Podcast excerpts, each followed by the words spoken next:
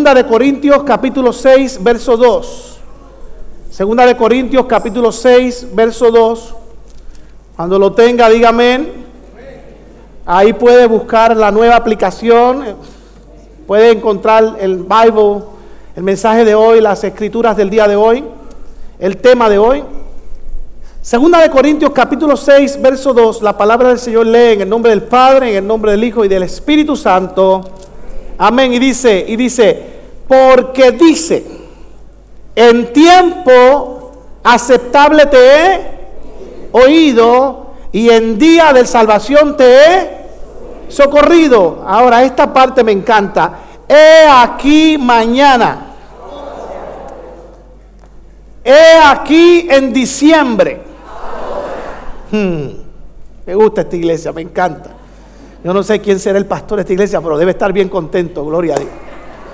He aquí ahora el tiempo aceptable, he aquí ahora el día de salvación. Padre, esta palabra es bendita. Declaro que hoy tenemos un refrigerio para esta casa.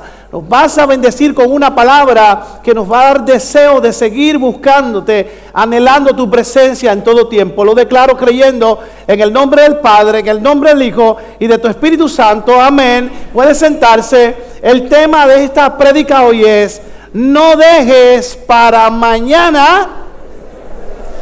Vamos, usted lo sabe. No dejes para mañana lo que puedas hacer lo que puedas hacer hoy. Ahora yo necesito, yo necesito lo siguiente. Yo necesito que usted le diga a la persona que está a su lado, pero hágalo por favor, porque veo que gente no lo hace.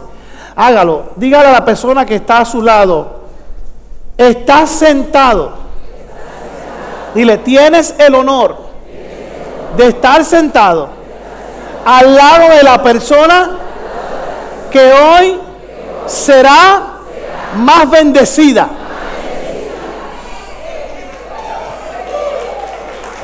Para, no he terminado. No he terminado. Y dile, y voy a pedirle a Dios que si Él quiere de mi bendición, te dé un poquito a ti. ¿Dónde está la gente bendecida aquí esta mañana? Qué bueno, qué bueno que usted entendió el, criterio, el argumento. Hay gente hoy aquí que será bendecida, ¿sí o no?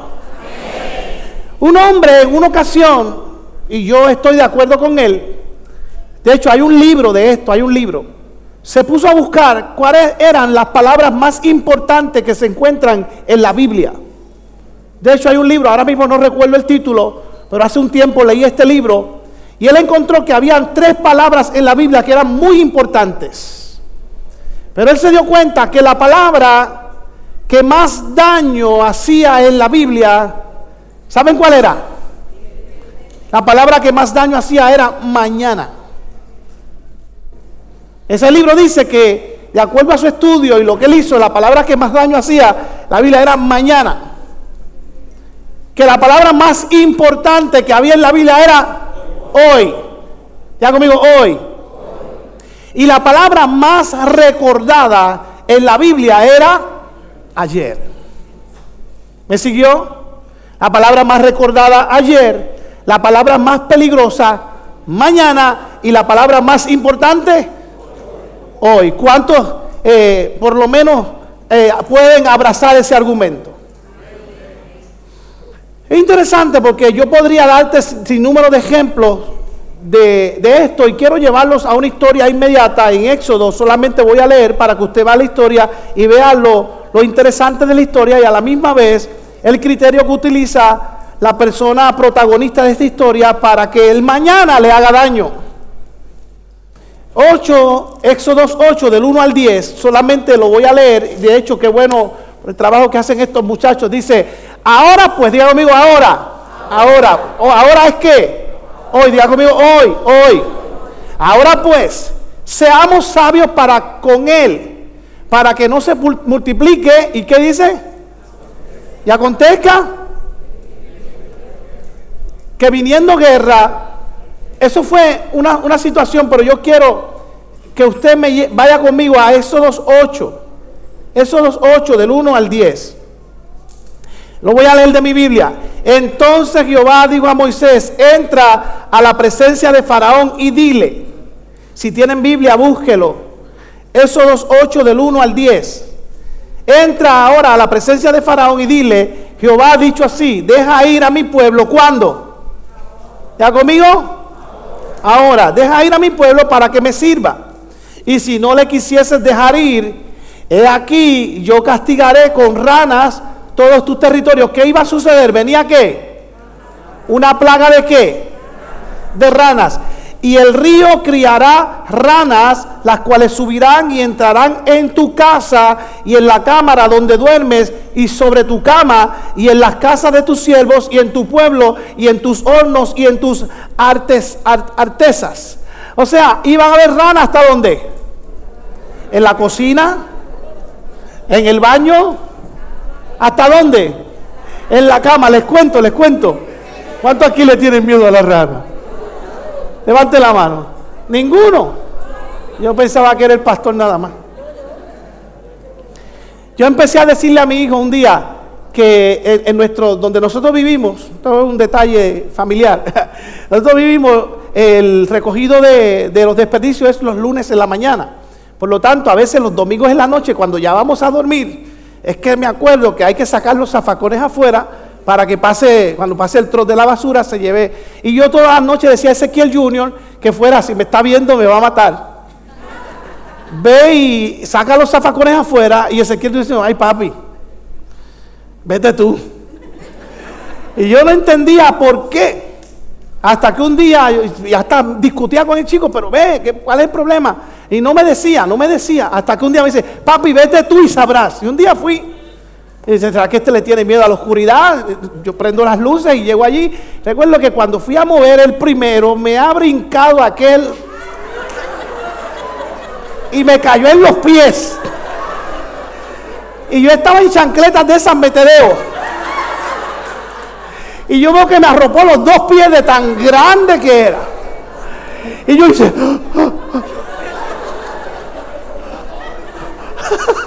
Ahora entiendo por qué.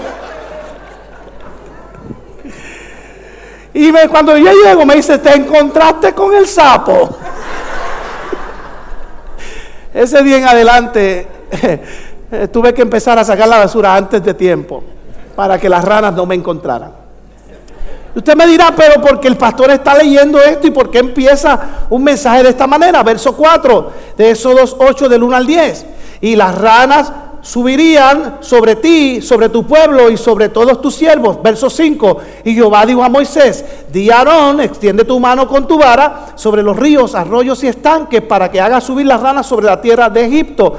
Entonces, verso 6, Aarón extendió su mano sobre las aguas de Egipto y subieron ranas y cubrieron la tierra de Egipto. Ahora estaban en donde en toda, en toda la tierra. Ahora, verso 7. Y los hechiceros, allí había magos. Si usted piensa que allí había gente que no hacía truco, diga conmigo truco.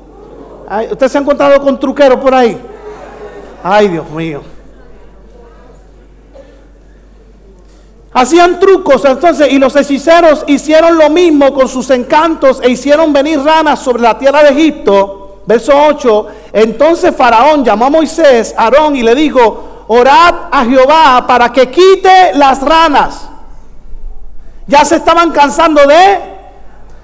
Quite las ranas de mí y de mi pueblo y dejaré ir a tu pueblo para que ofrezca sacrificios a Jehová. Verso 9. Y dijo Moisés a Faraón, digan, eh, dígnate indicarme cuándo debo orar por ti, por tus siervos y por tu pueblo, para que las ranas sean quitadas de ti y de tus casas y que solamente queden en el río.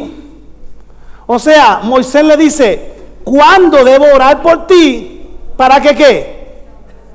Para que las ranas se vayan. ¿Quieren saber lo que Faraón contestó? Verso 10. Faraón contestó. Y él le dijo, mañana. Y Moisés respondió, se hará conforme a tu palabra para que conozcas que no hay como Jehová otro Dios. O sea, Faraón era tan orgulloso que tenía las ranas hasta... Y Moisés le dice, voy a orar a Dios para que se lleve las ranas. Dime cuándo tú quieres que las quite. Y Faraón dice, quítamelas mañana. Yo pregunto, si Dios se te presenta ahora y dice, tú quieres que te sane, tú le dirías, dame un brequecito más con la enfermedad y sáname mañana.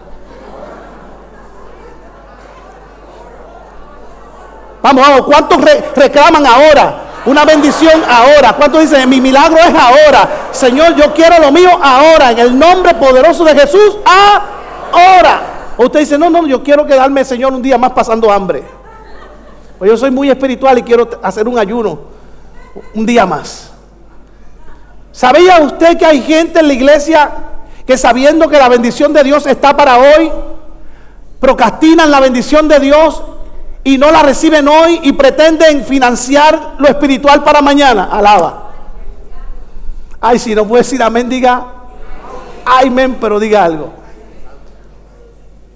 Dios es grande y para siempre es yo no estoy hablando de la gente que hablaba Salomón. Salomón decía que la gente por pereza perdía sus casas. No, yo estoy hablando de gente común. Yo no estoy hablando de gente perezosa. Yo no estoy hablando de gente que, que no provocan a Dios. Estoy hablando de gente común como usted y como yo, que la bendición de Dios se pasea por el lugar y a veces no nos damos ni cuenta que Dios está que, que Dios está paseando por aquí. De hecho, usted sabe la gente que ha perdido un milagro porque le han dicho al Señor, no lo quiero hoy, mejor lo hago cuando? Mañana. Y el tema hoy es, no dejes para mañana lo que puedas hacer hoy.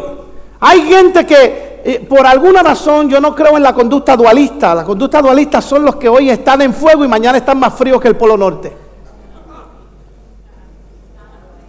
La presencia de Dios se siente, la salsa estaba ardiendo. Y mañana usted le pregunta, ¿cómo está? Ay, yo no sé qué me pasa. No siento a Dios, no siento nada, no siento la presencia, no siento nada. Porque son gente dualista, que, por alguna razón no han entendido que la presencia de Dios no vino a visitarte, la presencia de Dios en esta casa es permanente. Y si cuando yo hablo de casa, hablo de tu corazón. Y el templo del Espíritu Santo eres tú. Y tú eres templo de Dios. Por eso yo decía que le dijera al que estaba a tu lado, hoy la persona más bendecida en esta casa soy yo. Tienes el honor de estar sentado en alguien que ha entendido que cuando la presencia de Dios está, tengo que aprovecharla porque es una cuestión individual. Yo no puedo vivir por la experiencia y la unción del pastor. La unción del pastor no me va a salvar a mí. La unción de fulano no me va a salvar a mí. A mí me va a salvar que la entrega que yo tenga para recibir hoy, el día más importante de mi vida, lo que Dios tiene para conmigo hoy. ¿Sí o no, amado? Créame, amado, habrán en el camino diferentes formas donde la gente pueda pensar, eh, eh, yo quiero negociar con la voluntad, perfecta voluntad de Dios. Usted no ha escuchado a gente que dice, yo estoy esperando la perfecta voluntad de Dios en mi vida. Usted no escuchaba gente, no, yo estoy esperando que se abran las puertas que Dios me habló que se iban a abrir. No, no, yo estoy esperando que Dios haga lo que Él me dijo que Él iba a hacer. Y Dios está allá arriba esperando. ¿Y cuándo te vas a mover? Mm. Mira, yo escuché una vez un hombre que dijo en una prédica, no, tal vez no tengo las palabras exactas, pero decía, hay gente que quiere prosperidad. Y él me decía, yo voy a hablar proféticamente ahora. ¿Alguien quiere una palabra profética para la prosperidad? ¿Alguien la quiere recibir? No, lo estoy entusiasmando hoy.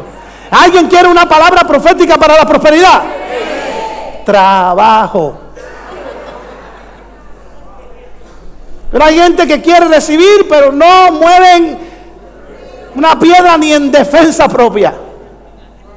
No, no, pero yo estoy hablando hoy con gente que provocan a Dios. La Biblia dice, el cielo se hace fuerte y solamente los valientes lo arrebatan. Yo estoy hablando con gente que dice hoy, heme aquí, envíame a mí. Estoy hablando con la gente correcta que ha entendido que esta iglesia no es una iglesia más. Esta iglesia marcará diferencia en este litoral y en el mundo. Por eso hoy, cuando usted llegue a su casa, se va a sacar la foto y va a decir, te esperamos en casa porque la casa de mi padre va a ser conocida en el mundo. No, no, amado, gracias por lo que, por lo que lo están creyendo conmigo. tenemos que creerlo, amado. Tenemos que creer. Ahora, lo interesante es, amado, que eh, a veces nosotros decimos al Señor, Señor, yo espero que mi bendición llegue y esperamos que Dios nos ponga una alfombra roja. Para darnos cuenta que tenemos que empezar a caminar hacia la bendición del Señor. Y no siempre, créame, no siempre, no siempre tu bendición se va a abrir el mar. Van a haber momentos donde en tu desierto el mar no se va a abrir. Van a haber momentos donde en tu desierto no va a caer maná del cielo. Mire, yo tenía aquí el viernes, estuvimos aquí en un culto de jóvenes y había un muchacho testificando diciendo que su mamá era el mejor ejemplo de Dios en la tierra. Su mamá fue una cristiana ejemplar. Su mamá vivió sirviéndole a Dios con integridad. Y él decía que en el momento que su mamá adquirió un cáncer, él decía, Dios va a sanar a mi mamá. Y hasta el último momento él decía, Dios va a sanar a mi mamá. Y él decía, no, no, Dios no se la va a llevar. Y sabe que Dios se la llevó. Y él en un momento dado dijo, decía, Señor, me fallaste. Decía él, me fallaste, Señor. Eh, yo he orado por tanta gente y tanta gente se ha sanado. Mi mamá oró por tantas personas y se sanaron, pero tú te la llevaste a ella. Amado, y créame, hay momentos en nuestra oración que va a parecer que Dios no nos contestó la oración. Pero ¿quién puede ir por encima de la perfecta voluntad de Dios? Y si la perfecta voluntad de Dios era llevársela, pues esa fue la perfecta voluntad del Señor. Y no podemos pelear con eso, amado.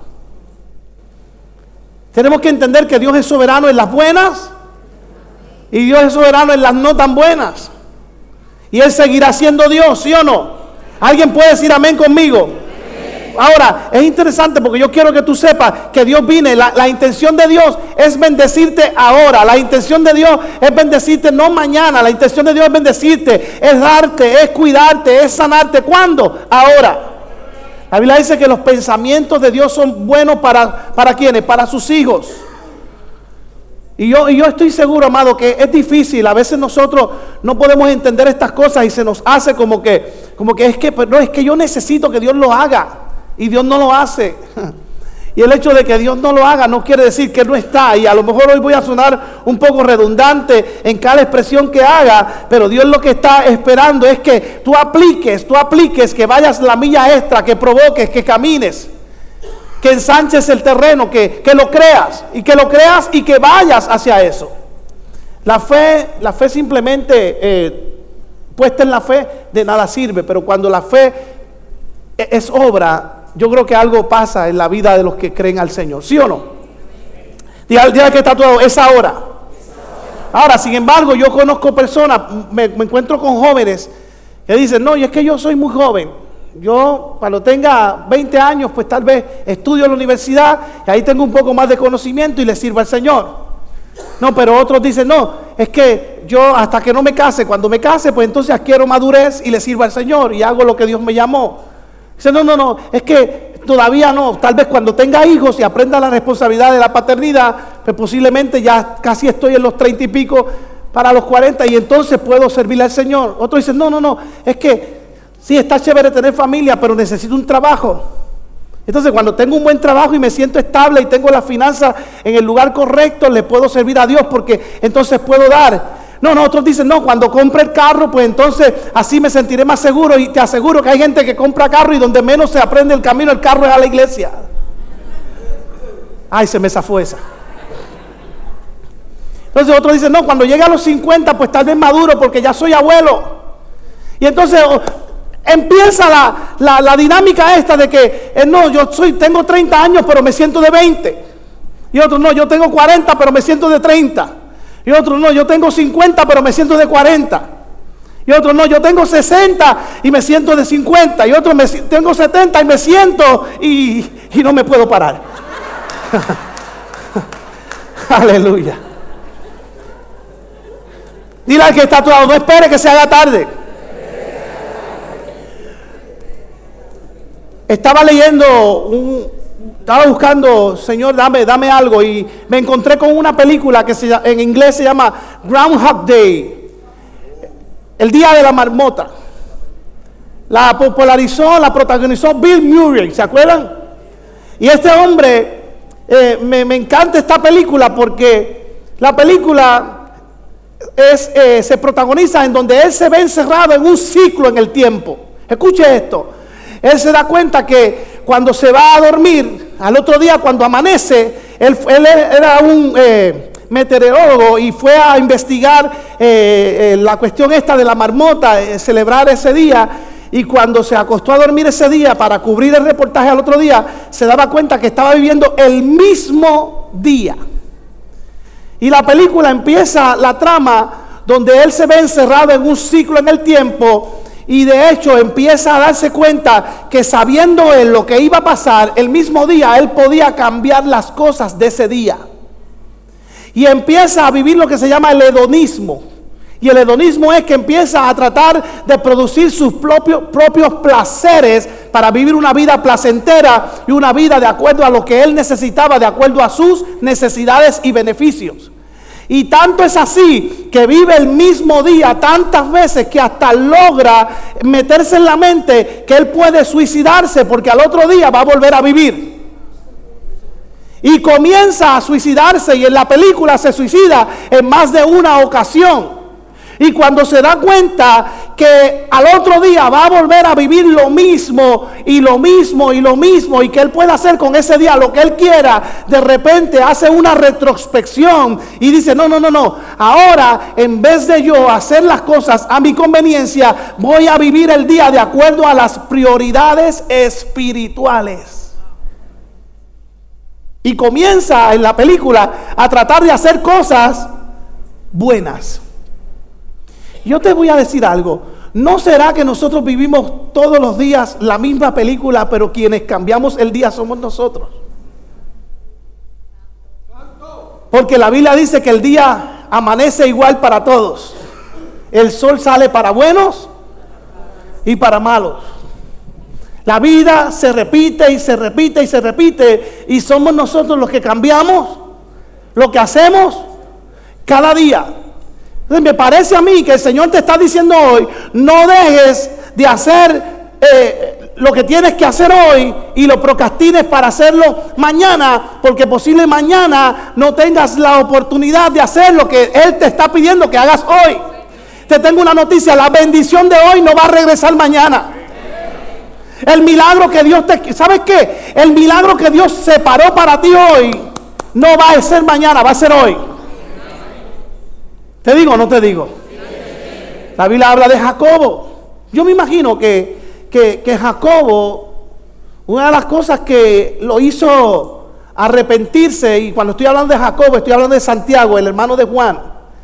Jacobo fue uno de los tres discípulos que estuvieron donde? En el monte con Jesús. Y la Biblia dice, y la Biblia dice que Jacobo, tanto como Pedro y como Juan, ¿qué sucedió? Cuando Jesucristo le dijo, velen conmigo. Y Jesucristo se fue a qué? A orar. ¿Y qué dice la Biblia que sucedió? Que se habían qué? Dormido. A mí me parece que si hay algo de lo cual la vida de Jacobo se debe haber arrepentido Jacobo es de haberse quedado dormido en un momento tan importante. Porque lo único que le, le pidió Dios, velen conmigo. Dios le dijo, no se duerman. Y, aunque voy a tocar un poquito de este punto al final, a mí me parece que Dios se está acercando a mucha gente hoy y le está diciendo no se duerman. Tienen que estar ready. Iglesia Casa de mi Padre, tenemos que estar preparados. Tenemos que tener ojos abiertos a lo que está sucediendo en la casa. Vienen transiciones, vienen entregas. Vienen momentos de milagro que son para ti, pero no permitas que te pasen por el lado y que alguien se los lleve y que ninguno te quite y te robe tu corona. Hay una bendición que te está persiguiendo. Déjate alcanzar por Dios esta mañana. Vamos, alguien dice conmigo, yo necesito, yo necesito saber y sentir que Dios está trabajando conmigo. Vamos, alguien lo puede declarar en el nombre de Jesús. Pero hermano, siempre tenemos la tendencia de que algunas veces no sabemos separar lo que son las prioridades en nuestra vida. ¿Qué tal si hoy es el último día como este hombre lo vivía y Dios quiere que vuelvas, eh, te des cuenta que es el único día que tendrás para volver a hacer las cosas como las tienes que hacer? Porque hay un pecado que se llama el pecado de qué? De la omisión. Que es saber hacer el bien y no lo hago. No, pero es que, señores, es que, mire, usted sabe la gente, y no se me sientan mal aquí los solteros que están acá, pero sabe la gente que se va a quedar sola en la vida porque, porque están esperando la voluntad de Dios. Hermano, mire, en ningún lugar en la Biblia dice, y pacientemente esperé a Jehová y Dios me envió. no me atrevo a decir como dicen los boricuas. Y Dios me envió el parejo idóneo, alaba. Y hay gente que están esperando príncipes azules. Y no quieren darle el beso al sapo, alaba.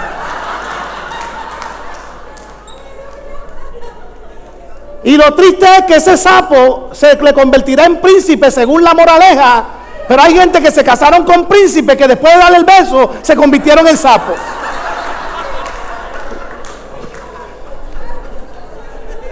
Y no son ninguno de los caballeros de la casa de mi padre, ¿sabe? Los de la casa de mi padre son, príncipes y reyes y sacerdotes. Linaje escogido, nación santa, pueblo adquirido por Dios. Y si alguno tiene algún problema de identidad, me dice que oramos hoy por él.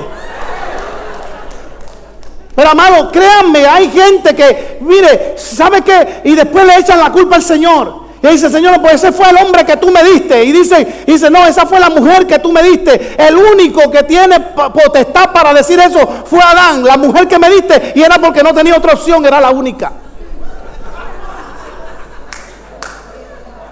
Ah, ustedes se están riendo. ¿ah?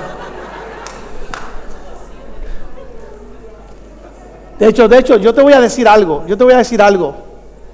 ¿Cuántas veces le hemos culpado a Dios por las cosas que nosotros mismos hemos entrado y no le hemos pedido confirmación a Dios?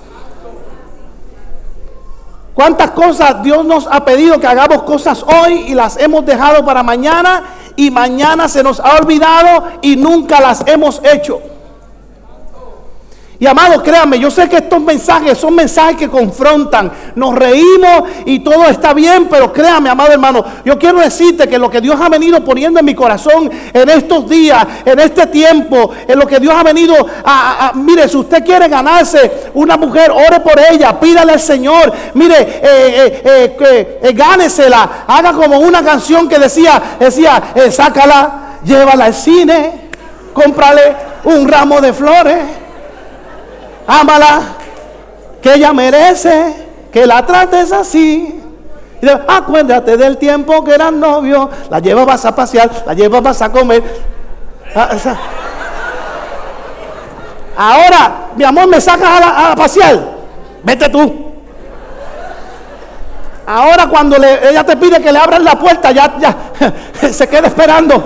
Él cerró la puerta y se fue solo.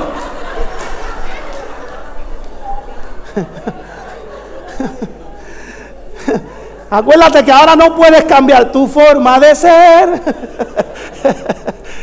Yo me acuerdo de todas esas cosas, amado. Y a veces son canciones que a lo mejor usted las ha escuchado en otro tipo de panorama, pero son canciones que son verdad. Mire, lo más hermoso, los otros días yo vi unos ancianos, tenían 65 años de casado. Y esta vez no me hicieron quedar mal. Le pregunté cuál era el secreto cuando fui a Deltona. Eh, eh, había una pareja que tenían 65 años de casado. Y le pregunté a él, ¿y cuál es el secreto? Y me dijo, amar a Dios sobre todas las cosas me hace amarla a ella todo este tiempo. Y cuando le pregunté a ella, ella me dijo, mira, amado, no, me, me, contestó bien, no me contestó como una pareja una vez que yo les conté, yo fui a un retiro de matrimonio y había una pareja como de cincuenta y pico de años de casado, ¿verdad, Y cuando le pregunto a él, y, 55 años, ¿qué, cómo se logra eso? Y él me dijo, muchachos, soportando la carga.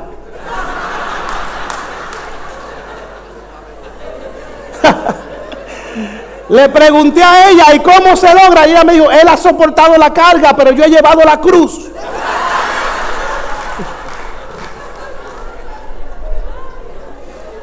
Yo no sé cómo está tu familia hoy.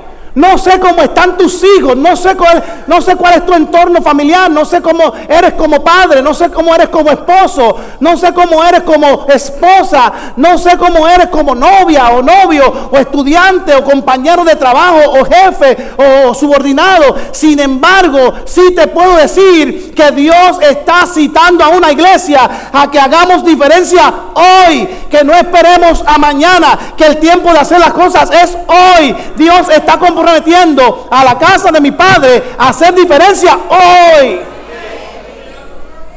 Vamos, dile al que está a tu lado, yo debo salir hoy eh, con, un rostro diferente de este lugar. Con una estamina diferente, con, una espiritualidad diferente. Con, no, y no es que estés mal, es que, ¿sabe qué? Nos conformamos con lo bueno cuando hay algo mejor. Oh, mi alma alaba al Señor. Créame, amado hermano, eh, yo, yo a veces uno, uno, uno se pone a mirar todas estas cosas y uno dice, Señor, ayúdanos, porque no es fácil. Si la Biblia fuera cuestión de intenciones, ¿usted sabe la gente que tiene buenas intenciones? Yo pregunto aquí, ¿cuántos tienen buenas intenciones? Pero el Evangelio no se trata de tener buenas intenciones. Porque si no, la Biblia diría las intenciones de los apóstoles. La Biblia dice los hechos de los apóstoles. Los apóstoles tuvieron obras. Mire, eh, eh, yo no sé, yo, yo, yo, he escuchado a gente que dice, ay Señor, tú sabes que yo, yo quiero servirte y, tú sabes que yo tengo en el corazón servirte y yo lo quiero hacer también, Señor. Y, entonces, Señor, yo quiero ser misionero, me, me, encantaría ir a África. ¿A cuánto le gustaría ir aquí a África? ¿A cuánto le gustaría ir? Amén. Y si el Señor te dice, pues mira, tal vez hoy, este año no puedes porque tienes que ponerte la vacuna de, fiebre amarilla, de, ébola, tienes que ponerte eh, la, fiebre aviar, tienes que ponerte la de eh, tantas vacunas. Eh, así que las vacunas te salen como en 3 mil dólares y el pasaje te sale como en 4 mil. Y tú dices, no, Señor, se me está quitando la gana de ser misionero. Porque la intención está bien. Pero la obra, la obra es como el marido que le dice a la mujer, mi amor, tengo ganas como el año pasado de, llevarte a Punta Cana, a la República Dominicana, a pasar unas vacaciones. Y la mujer le dice, pero es que el año pasado no me llevaste, sí, pero también tenía ganas.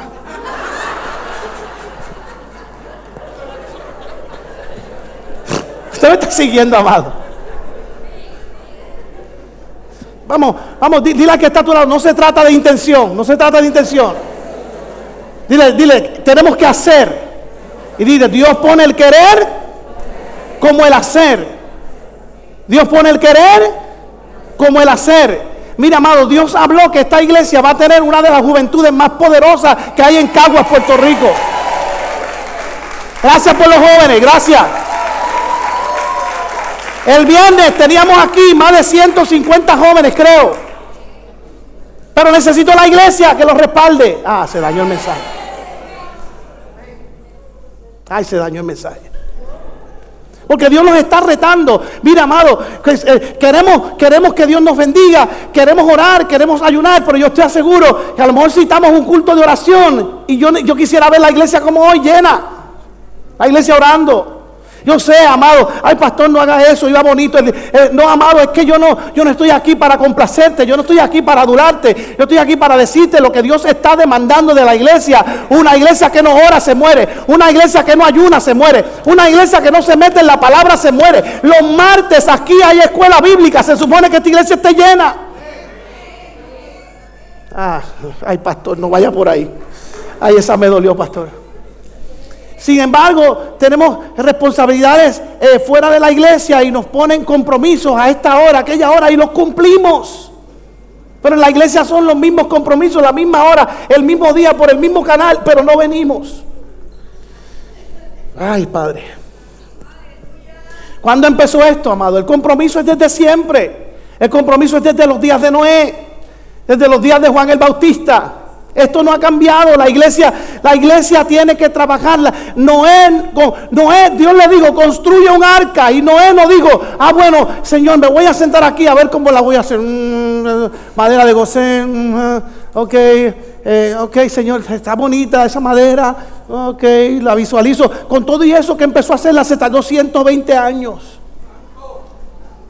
Y a lo mejor lo que Dios te pidió tardaba un día y todavía no lo has podido terminar. Porque hay gente que tiene buenas intenciones para comenzar, pero no tienen los hechos para terminar. Sí, amado, amado, ¿sabe qué? ¿Por qué yo estoy predicando este mensaje hoy? Porque yo, yo tomé en serio la palabra que Dios me dio el domingo pasado. Por su fruto los conoceréis. No sé cuántos vieron el dibujo del roble, que del cedro, cuando atraviesa la piedra y la corta por la misma mitad. ¿Sabe que no hay piedra que detenga la visión de esta casa? No hay piedra que detenga lo que Dios habló por esta casa.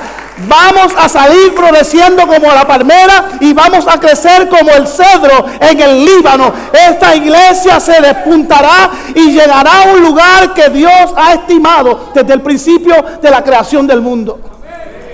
No porque el pastor lo diga, sino porque Dios lo ha hablado. Ahora, lo que es el podría, Señor, yo habría, yo lo habría hecho, Señor, si yo pudiera, Señor, yo, yo tengo un deseo de dar una buena ofrenda, Señor, pero si yo pudiera. Amado, lo que tienes es suficiente.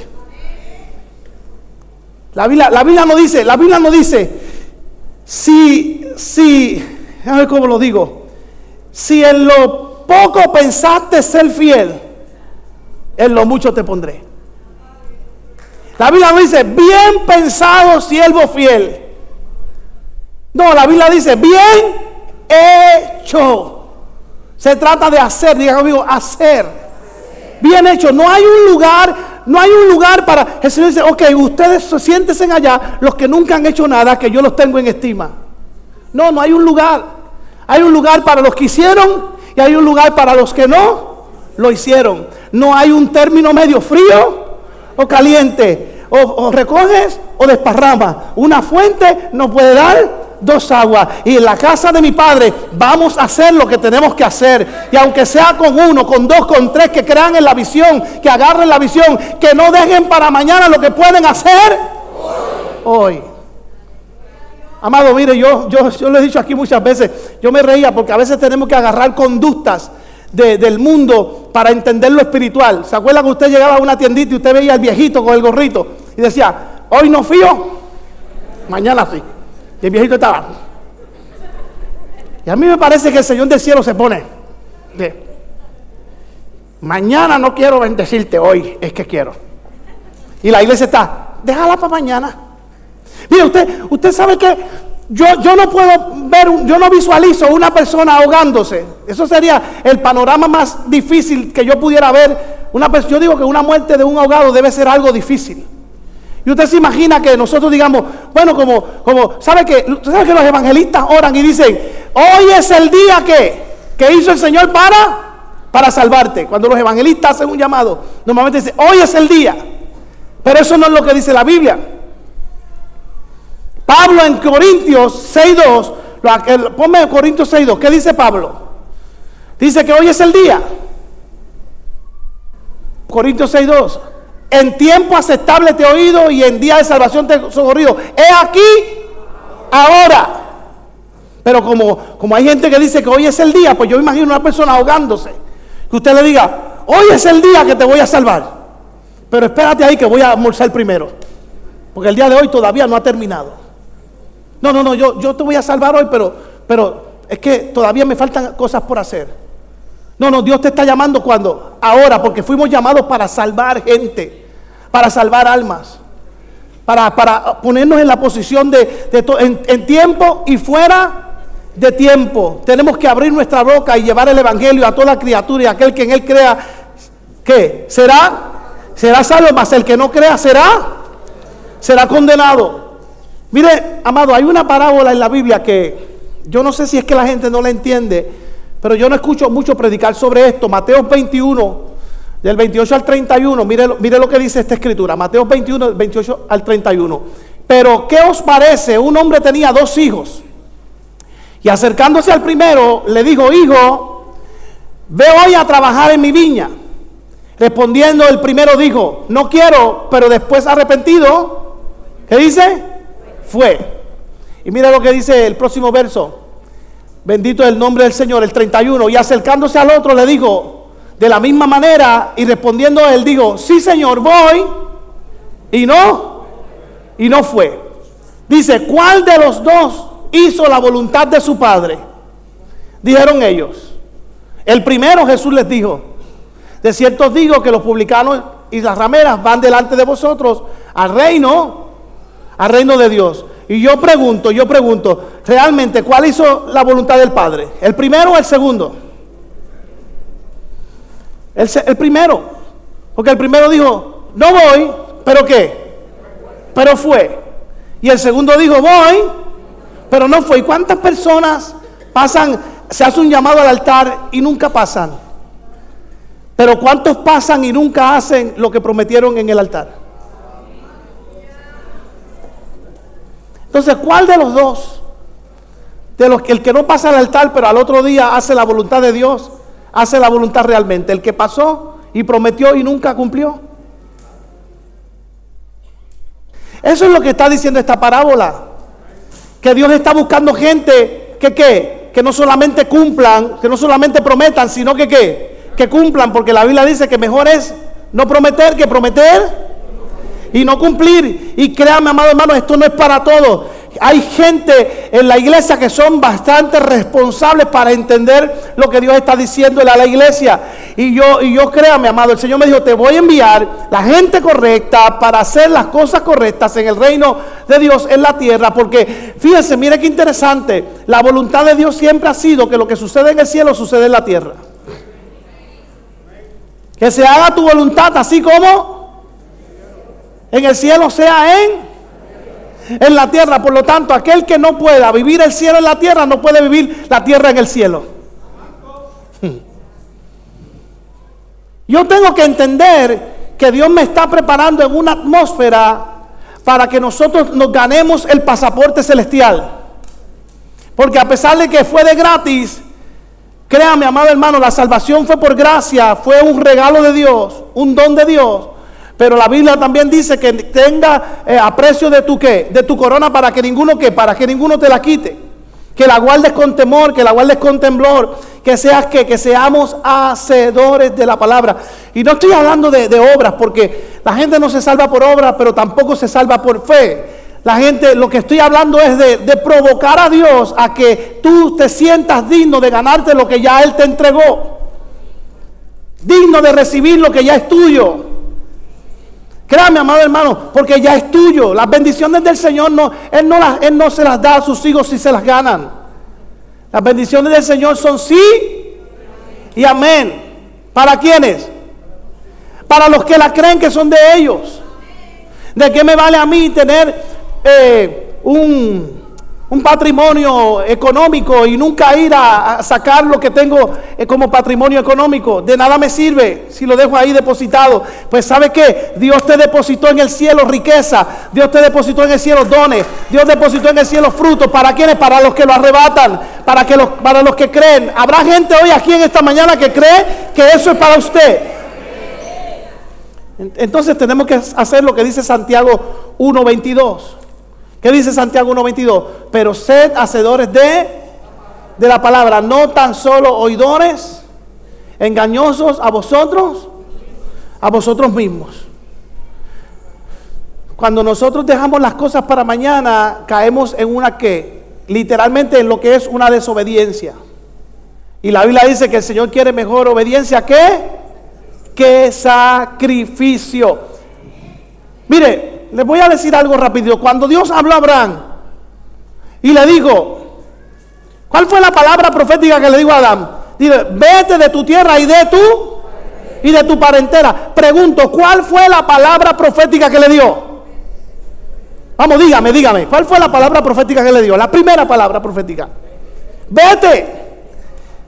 No le digo, no le digo, ok, vete y haz las maletas y entonces eh, guarda provisión porque vas a ir a un desierto y en ese desierto eh, vas a vivir unas experiencias desagradables y tal vez hasta vas a querer vender a tu esposa a un rey y porque vas a tener temor y en el camino te vas a encontrar con gente y te vas a llevar a tu primo Lot porque si tu sobrino Lot y allá eso te va a causar problemas y te vas a confrontar y vas a querer y vas a... no, Dios le dijo simplemente ¿Cuál fue la palabra? Vete.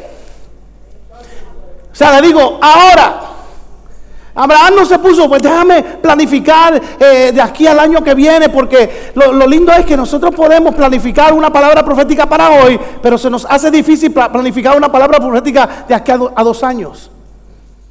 No nos vemos en el futuro. Aunque la Biblia dice que cada día trae su propio afán, pero yo el futuro que veo lo veo en las manos de Dios, en mi eternidad. Porque cada día trae su propio afán. No me jacto del día que no he visto. Pero el día más importante de mi vida es hoy. Si Dios me dice hoy, hazlo hoy, yo debo hacerlo cuando. Hoy, amado. Y parece una palabra, ah, bueno, este es que, sí, dos más dos son cuatro. No, amado. El problema es que nos hablan de esto toda la vida, pero no lo hacemos. Yo llegué a tener esa agenda, amado. Yo la llegué a tener. Yo, yo, yo procrastiné muchas cosas en mi vida. El mejor ejemplo de, procrastinar una palabra de Dios se lo puedo dar yo. Qué bueno que me pregunta. Mira, amado, a los 16 años me llamaron para pastorado. Y no fue hasta los 46 que vine a pastorear. ¿Y por qué tenían que pasar cuánto? 30 años. ¿Por qué tenían que pasar 30 años?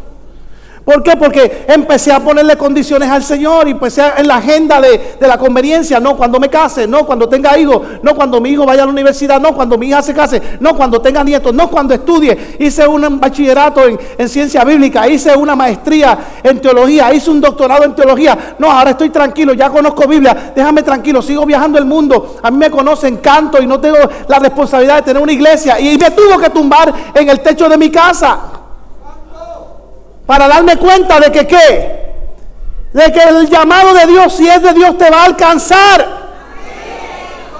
Y te tengo una noticia, si tienes un llamado y Dios te trajo a esta casa, te va a alcanzar el llamado. Así que dile al que está a tu lado, no huyas más, no lo dejes para mañana. Dios te preparó, hazlo hoy. Mire, ¿se acuerdan la persona que vino aquí un día? Y yo sé que hay muchos que no se ven. Que digo, los que están ahí sentados son los líderes de la casa de mi padre. Gracias por lo que lo reciben. O sea, y yo digo, wow, Señor, pero eh, hace falta, mira, amado, nosotros, nosotros tenemos que soñar en grande. Pero hay gente que, mire, usted sabe, yo se lo dije un día, un día una persona sentada en esta iglesia, la respeto, la quiero mucho, vino y me dijo, pastor, no sigamos creciendo. Y yo la miré. Ay, no, pastor, es que, es que no, no, no sigamos creciendo. Vamos a quedarnos nosotros nada más. ¿Y dónde dice la Biblia que el Evangelio es para nosotros nada más? Y por el mundo prediquen que el Evangelio a toda criatura. La puerta está abierta para los que vienen. Pero te tengo una noticia. El Señor dijo que estos eran los líderes que iban a guardar a los que iban a llegar. Gracias por lo que aquí, mire, a lo mejor usted no se ve aquí, a lo mejor usted dice, yo no sé hablar, o yo no sé cantar, o yo no sé ministrar, o yo no sé eh, tocar un instrumento, pero tienes poder para orar. Dobla rodillas a las 3, a las 4 de la mañana, intercede, busca de Dios, pone las manos sobre los enfermos, se sanan en el nombre de Jesús. Yo lo creo. Somos parte de una iglesia, y una iglesia es una familia. ¿Sabe lo que distingue esta casa? Que somos una familia. Donde somos hijos, somos familia. Y ahora vamos con el hashtag de que te esperamos en, en casa. Oh, mi alma alaba al Señor. Créame, estoy aquí. Ya yo voy a. Sube a Bieser porque si no, no termino y se, se enfría el almuerzo. Gloria a Dios. Dile a que está, abróchate, dile, abróchate. Ahora, ahora viene algo que te va a bendecir. Lucas 9, 59 al 62. ¿Por qué el Evangelio tiene que ser prioridad? Diga conmigo prioridad. Hoy, diga conmigo hoy. Hoy. Y digo uno al Señor, le digo el Señor a uno, sígueme. Y él le dijo, Señor, déjame que primero vaya y entierre a mi padre. Y Jesús le dijo, deja que los muertos se entierren a los muertos. Y tú ve y anuncia el reino de Dios. Para un momento, para un momento. Óigame, Cualquiera dice, es que Dios era bien fuerte, Jesús era bien fuerte. ¿Cómo le va a decir a un muchacho que le dice, déjame ir a enterrar a mi padre? Y le dice, no, vente conmigo y deja que los muertos entierren a los muertos. Te digo, te digo, es que los que estudian la palabra, los eruditos de la palabra, los teólogos dicen que ese muchacho todavía su papá estaba vivo. Porque mire, si Jesús estaba por el camino y el papá de ese muchacho realmente hubiese estado muerto, ¿dónde se supone que estuviera el muchacho? En la casa con el papá, enterrando al papá. Pero no, el muchacho le dice, eh, le, le está diciendo al maestro, déjame ir a mi casa. Y cuando mi papá se muera, que yo lo entierre, entonces yo te sigo. Y Jesús le dice, deja que los muertos entierren a los muertos. Y si usted a veces me ve a mí aquí, que yo eh, cambio de color y me pongo rojo y de momento grito y brinco y salto, es que no hay otra manera de predicar un Dios que está vivo. Porque si yo tengo un Dios vivo, no hay otra forma que lo puedo predicar. Yo no puedo predicar un Dios vivo como si estuviese muerto. No, no, amado, perdóneme, no puedo, no puedo. No puedo. No puedo, es que, es que Dios dice que está todo, Dios está vivo. Cristo no está muerto. Ah, esta gente arranca rápido, Él está vivo. Cristo no está muerto. Lo siento en mi mano. Lo siento en todo mi ser. Cristo no está muerto.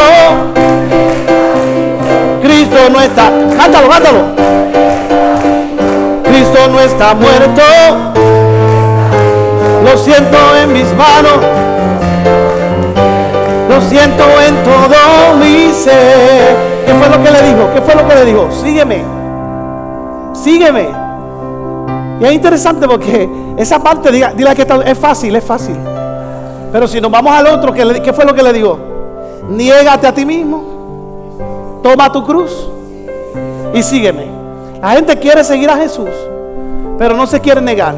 Porque negar es dejar aquello que hacen que le agrada. Le agrada. La gente quiere seguir a Jesús, pero no quieren negarse a los placeres. La gente quiere seguir a Jesús, pero no quieren cruz. No, no, esa cruz, esa no, esa es muy pesada. No, no, no, esa tampoco, esa tiene espina. No, no, no, esa tampoco porque esa está manchada con sangre. No, no, aquella tampoco porque es una madera que no me gusta. No quieren cruz.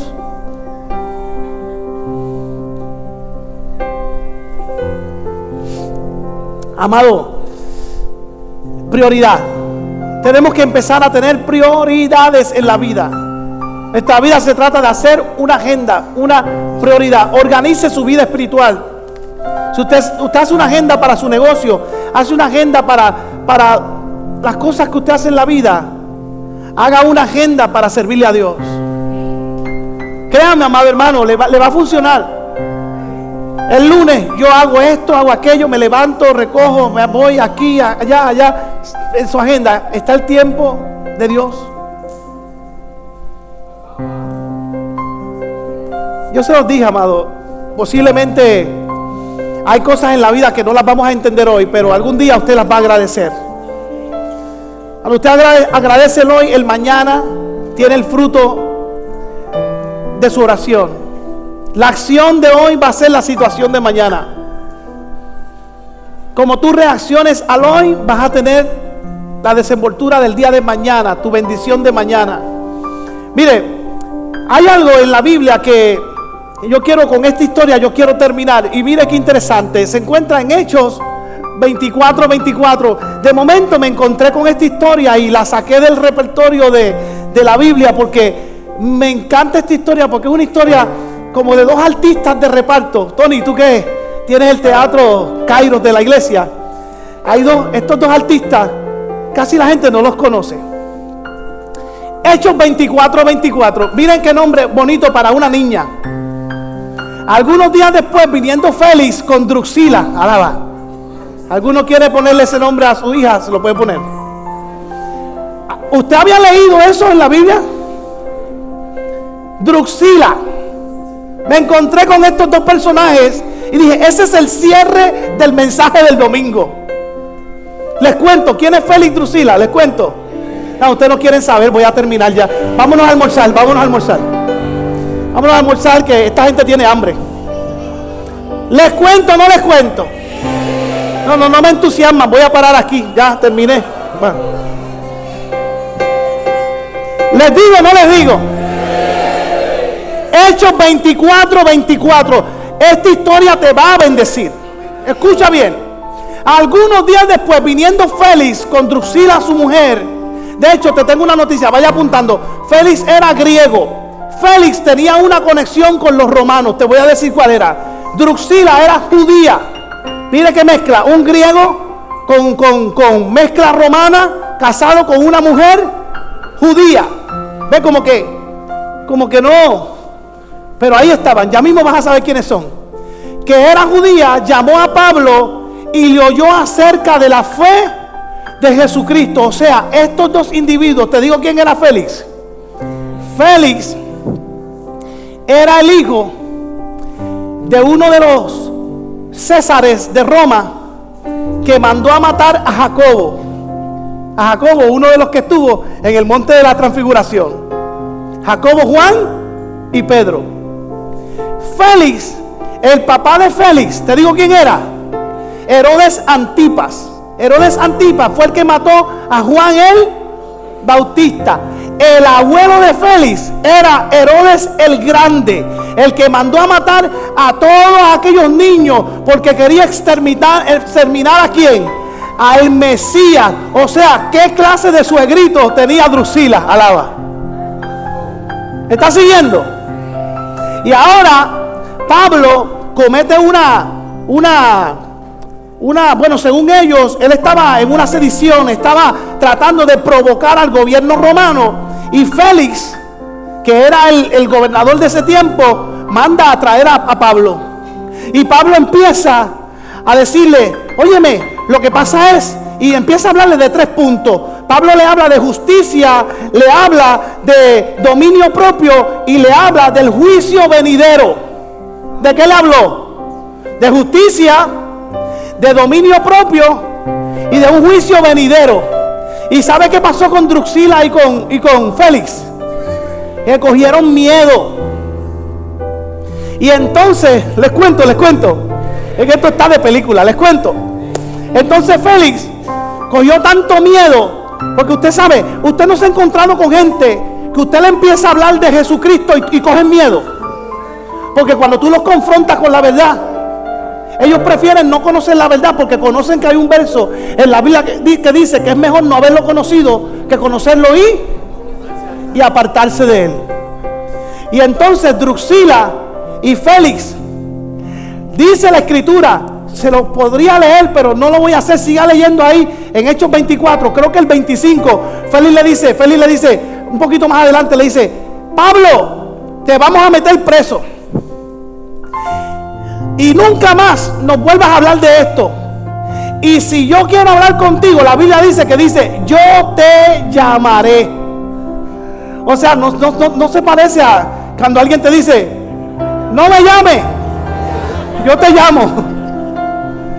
Esto se da mucho en las parejas que están, los que están enamorados. O sea, que forman un show y dice, no me llames, yo te llamo. Eh, no eres tú, soy yo. Es que, yo, es que yo, tú, te mereces algo mejor. Tú, ¿sabes? No, no, no soy yo, no eres tú, soy yo. Y Pablo está encarcelado y Félix este muchachito le dice, no me llame, yo te llamo. O sea, le llegó la salvación hoy. Pero él dijo, no, yo no quiero que me hablen ni de, ni de, ni de juicio venidero, ni de dominio propio, ni de justicia divina. Yo quiero que me hablen mañana. Yo te llamo mañana. No tengo tiempo para ti hoy.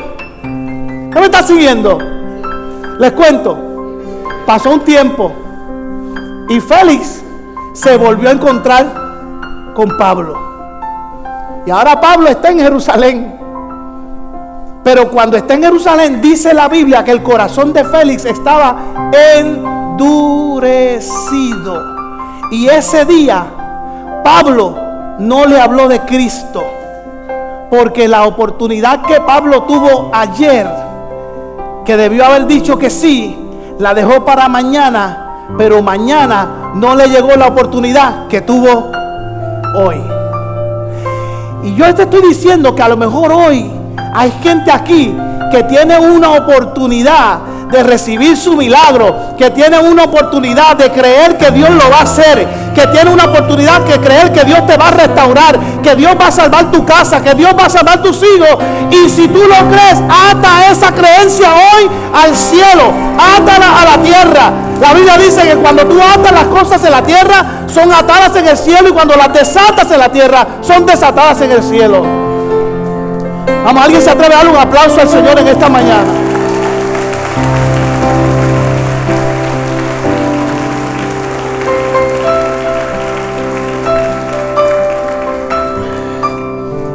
¿Qué hizo Pablo? ¿Le habló? Ese día no le habló. Y sucedió con Félix lo que hace mucha gente en Proverbios 27.1. ¿Qué dice Proverbios 27? No te jactes del día de mañana. ¿Por qué qué? Porque no sabes qué dará de sí ese día. ¿Qué te estoy diciendo? Que el día que Dios quiere sanarte es hoy. Te digo ahorita que si de algo se había arrepentido Santiago, es de haberse quedado dormido el día que el Señor le dijo, no te duermas. El Señor dijo, quédate una hora velando conmigo. ¿Y qué hizo Santiago? Se durmió.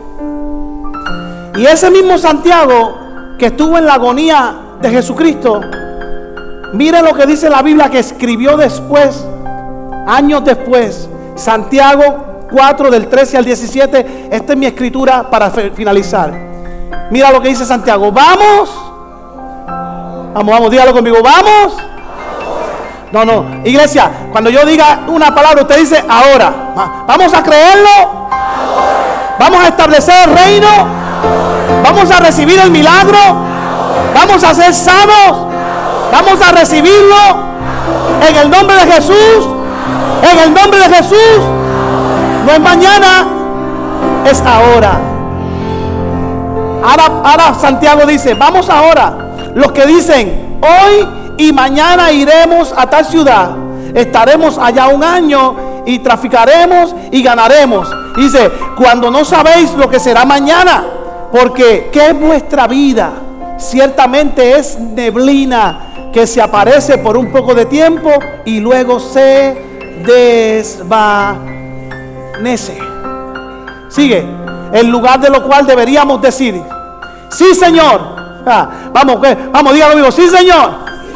O sea, hay gente, mire, que la, que la, ay Dios mío Señor, ¿cómo lo digo?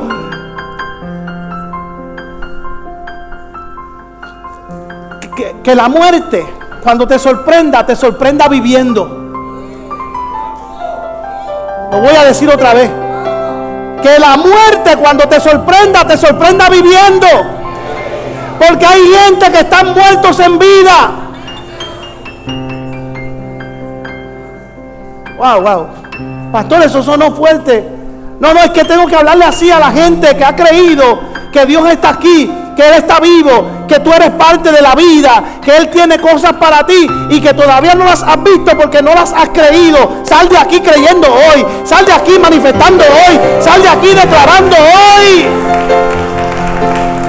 Y yo y mi casa serviremos a Jehová. Que no se pierda ninguno de mis hijos. Que no se pierda mi descendencia que mi vida le pertenece al Señor, que mi vida está en las manos de Dios. Alguien puede ponerse en pie y adorar al que vive para siempre. Vamos, dile al que está a tu lado lo que le dijiste cuando empezó, el mensaje. Estás viendo, vamos, estás viendo. Es más, díselo así. Mira, hermano, ya, ya vamos a terminar. Dile al que está a tu lado. Tienes el honor de estar parado al lado de la persona más bendecida hoy. Ahora, ahora, ahora vamos a cambiar. Dígale, cuida tu bendición. Porque ahora estoy tan bendecido que si no cuidas tu bendición, yo recibo la mía y me quedo con la tuya. A dar un aplauso al que vive para siempre.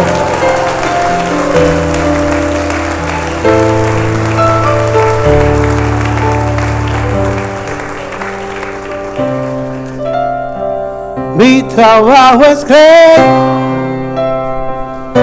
abrazarme a la fe. El trabajo de Dios es hacerlo.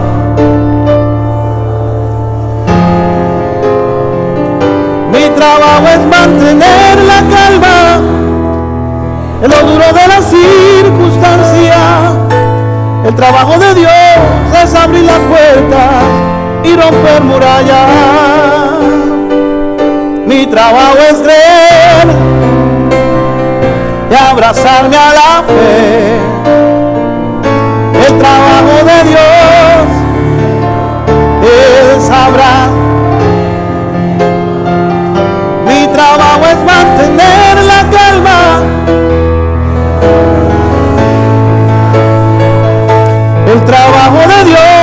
es abrir las puertas y romper murallas.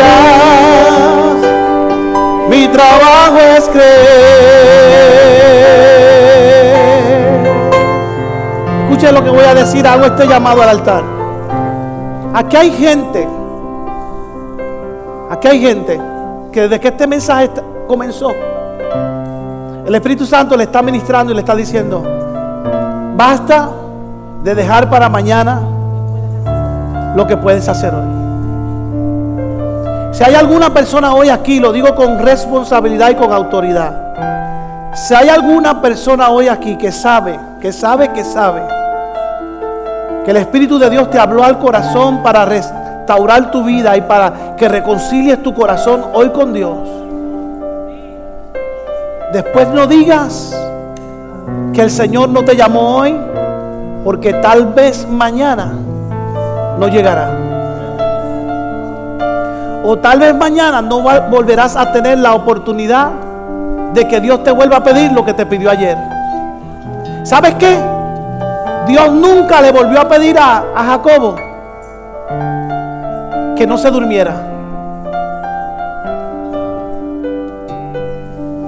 Una sola vez le digo en aquel monte, varias veces, ¿acaso no habéis podido velar conmigo aunque sea una, una hora?